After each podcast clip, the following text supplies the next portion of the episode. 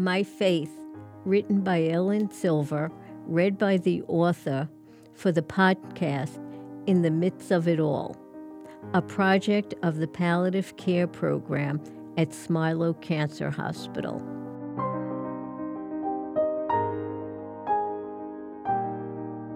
I wanted to share my struggles in navigating and enduring multiple serious health issues.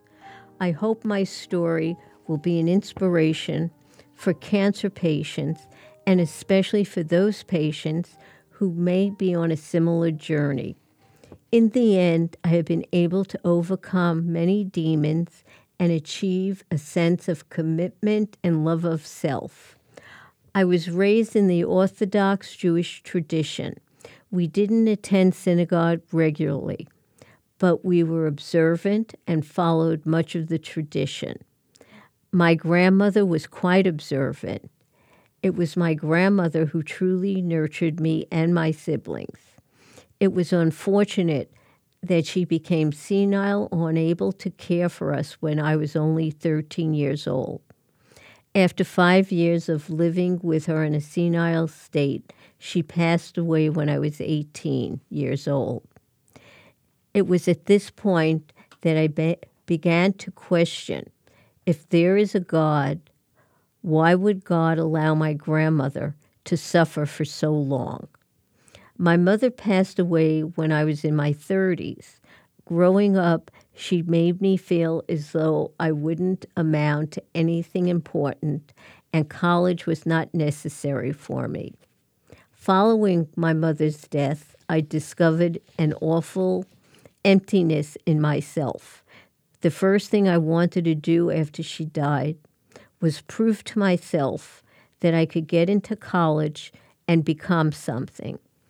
I looked into various schools and decided upon Fordham University at Lincoln Center. During my second year at school, my father was diagnosed with lung cancer that had metastasized to the bones.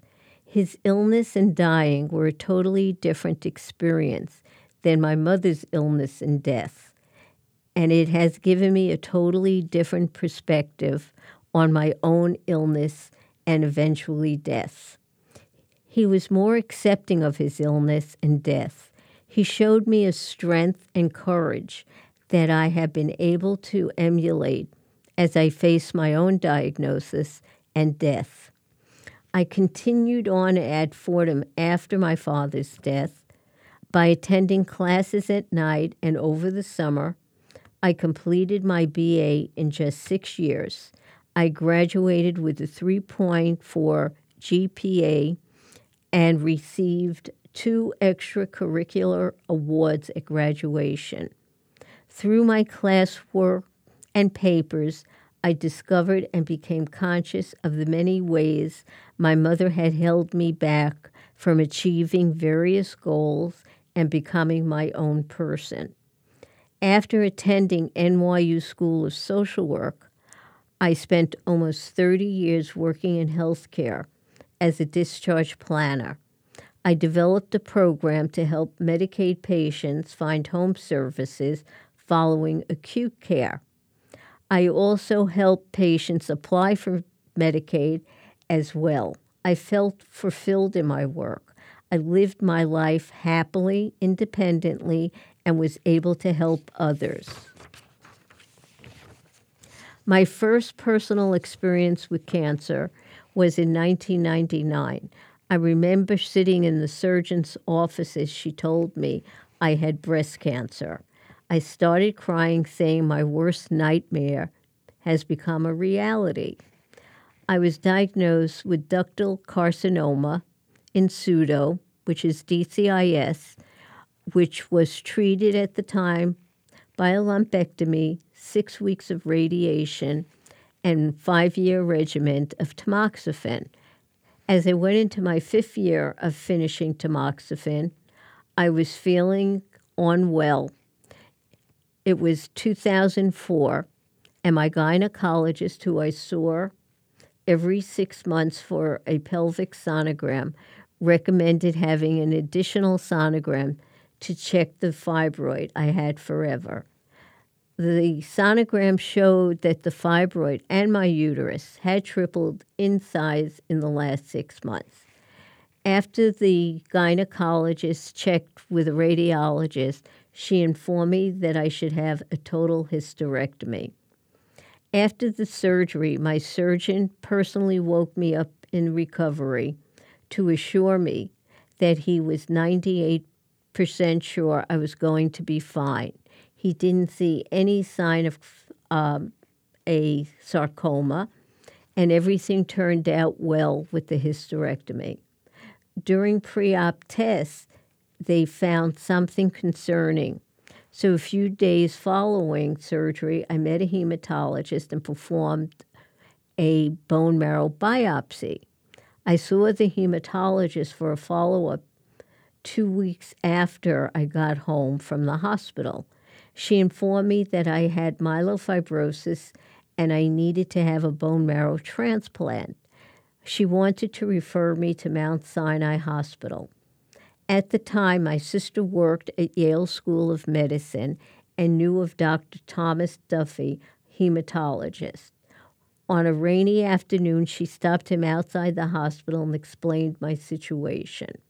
He informed her that he very much wanted to see me once I have recuperated. In the interim, he wanted me to forward him a copy of my complete medical chart and the actual pathology from the surgery.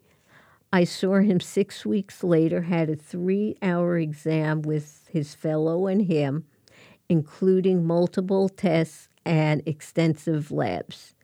At the end of the exam, he said that he believed I didn't need a bone marrow transplant, but in fact that I had a rare hematological disorder. He said that he would know better when the test results came back. I returned to see him 2 weeks later for the results. He assured me that I didn't need a transplant and in fact had systemic mastocytosis, a very rare hematological disorder known as mast cell. It turned out he was the only hematologist in the entire metro area that diagnosed and treated mast cell. At the time of my diagnosis, I learned I was also allergic to anesthesia.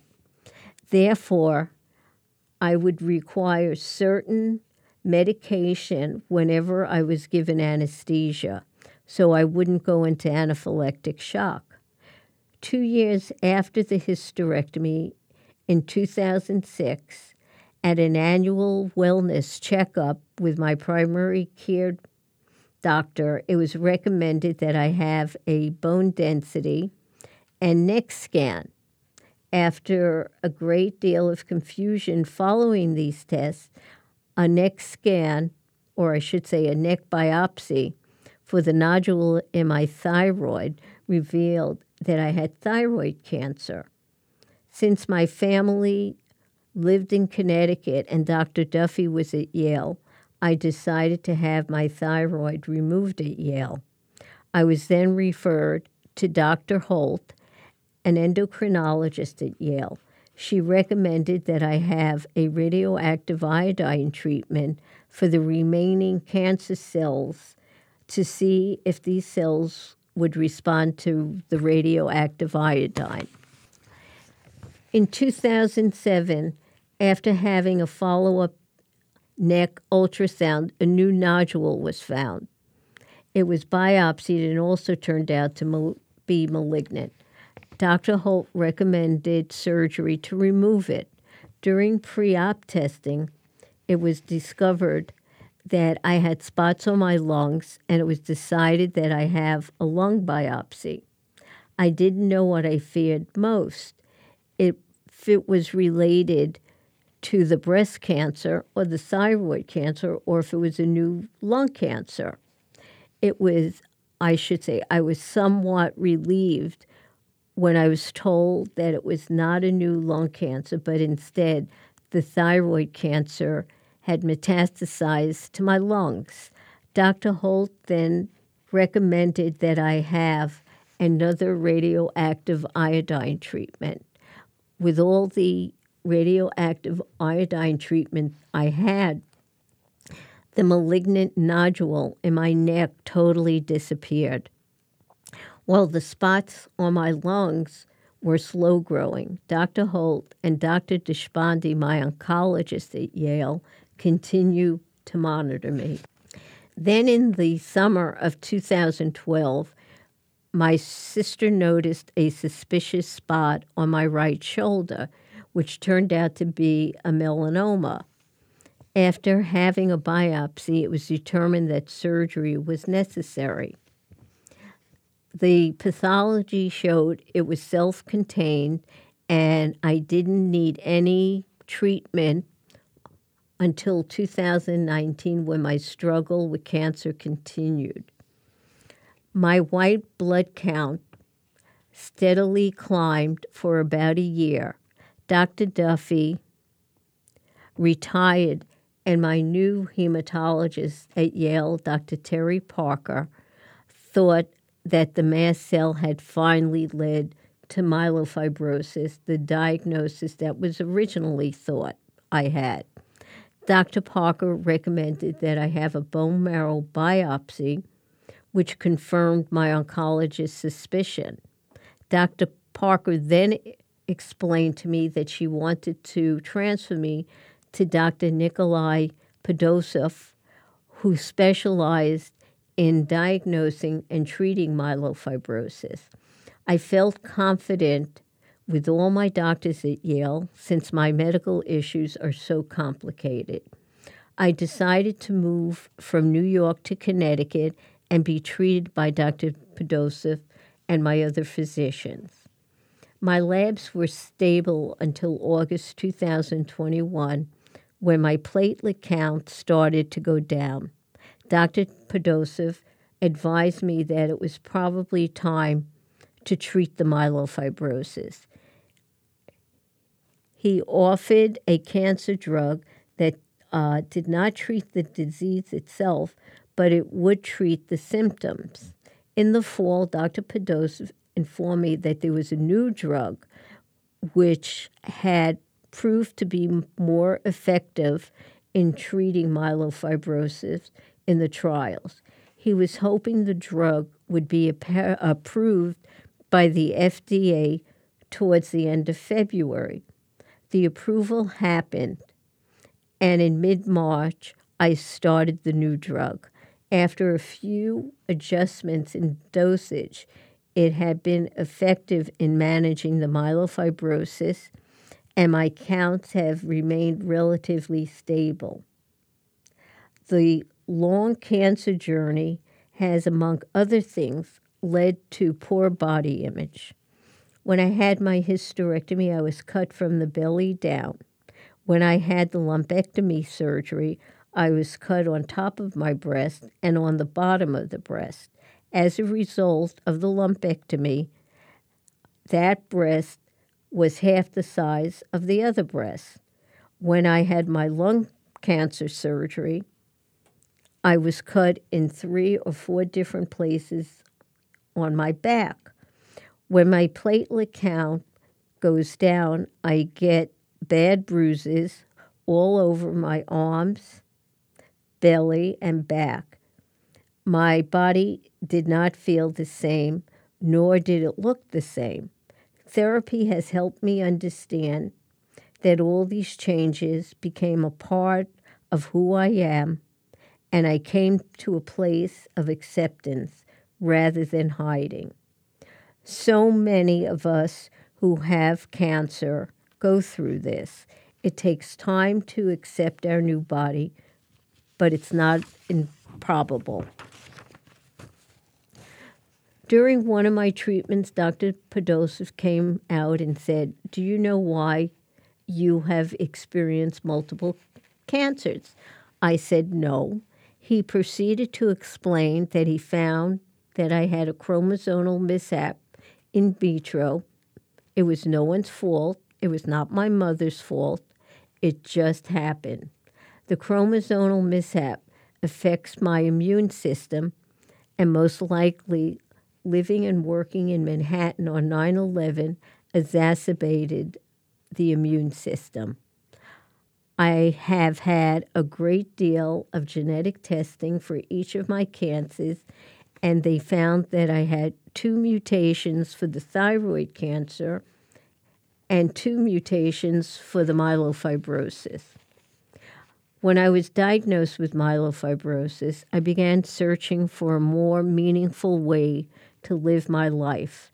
I began searching myself, wanting to find peace within myself and be at peace when I die. I made a promise to myself that when I die, I would be content with my life. I want to give myself the gift of growing psychologically and spiritually. I wanted to reframe my life of what had been. So following my diagnosis of myelofibrosis, I began to work with the Yale Palliative Care social worker, Ed Schwartz. He really has been my savior. At about the same time, I began exploring my spirituality, and I began questioning my religion. I attended a book reading for the first publication of Spirituality Through Our Struggle. As I listened to the authors read their stories describing multiple cancers and decades of treatment and how they relied on their faith. I was so moved. I wanted to figure out what I believed to be true about God and life. So I reached out to the palliative care chaplain, Jane Julen, to help me process my faith and what I believe. I am still sorting out what I believe, but I finally feel free to go searching for God on my own. I have learned that I do not believe in the punishing God my mother described, shedding the self-blame and seeing all the positive in my life. I can now say that I am fully content and finally feel at peace.